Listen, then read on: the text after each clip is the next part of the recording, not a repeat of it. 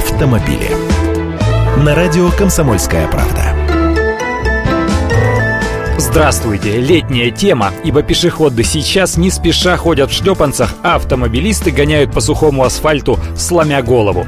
Столичная госавтоинспекция поделилась любопытными цифрами. Полицейские провели акцию «Пешеходный переход».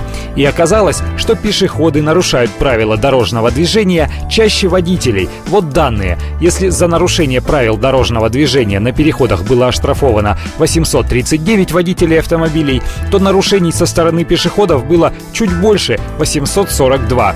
Причем 77 нарушений из указанного числа было совершено пешеходами с детьми. То есть хватают ребенка и тянут через дорогу в неположенном месте. Подумали бы о детях, ведь наученные родителями, они точно так же начнут перебегать дорогу там, где никто не собирается их пропускать. Это я уже от себя добавляю. А гаишники напоминают еще и о том, что неплохо было бы пешеходам иметь при себе предметы со световозвращающими элементами. Да так их носить, чтобы видно было. Ношение фликера снижает риск наезда на пешехода в темное время суток в 8, а то и в 10 раз. Это раз.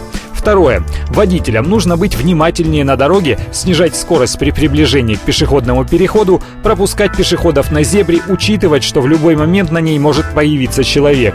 Быть особо внимательными по отношению к детям и пожилым людям. Мы же можем им простить то, что они часто неверно оценивают дорожную ситуацию и отличаются замедленной реакцией. Ну и два слова о штрафах. Невыполнение требования уступить дорогу пешеходам наказывается штрафом в полторы тысячи рублей. Нарушение пешехода в 500 рублей. Автомобили.